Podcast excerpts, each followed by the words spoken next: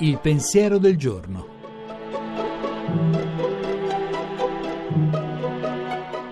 In studio Alessandro Zaccuri, giornalista di Avvenire.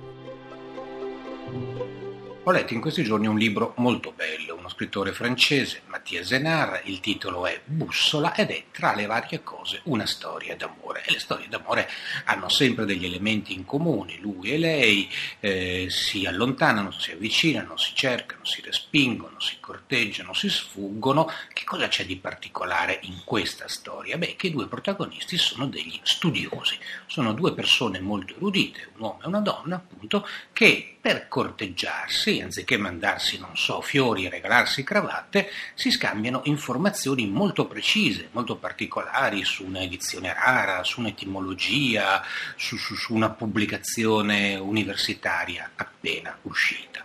Eh, che cosa ci insegna questa, questa, storia d'amore così strana, così bizzarra e forse anche un po' noiosa per alcuni di noi?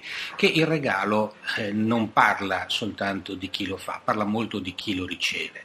Eh, molte volte anche quando abbiamo, vogliamo bene a una persona, un amico, a un parente, ehm, cerchiamo di imporgli i nostri gusti, le nostre convinzioni, anziché assecondare in qualche modo le sue. In una giornata che inizia può essere interessante immaginare che cosa piace davvero alle persone che stanno vicino a noi.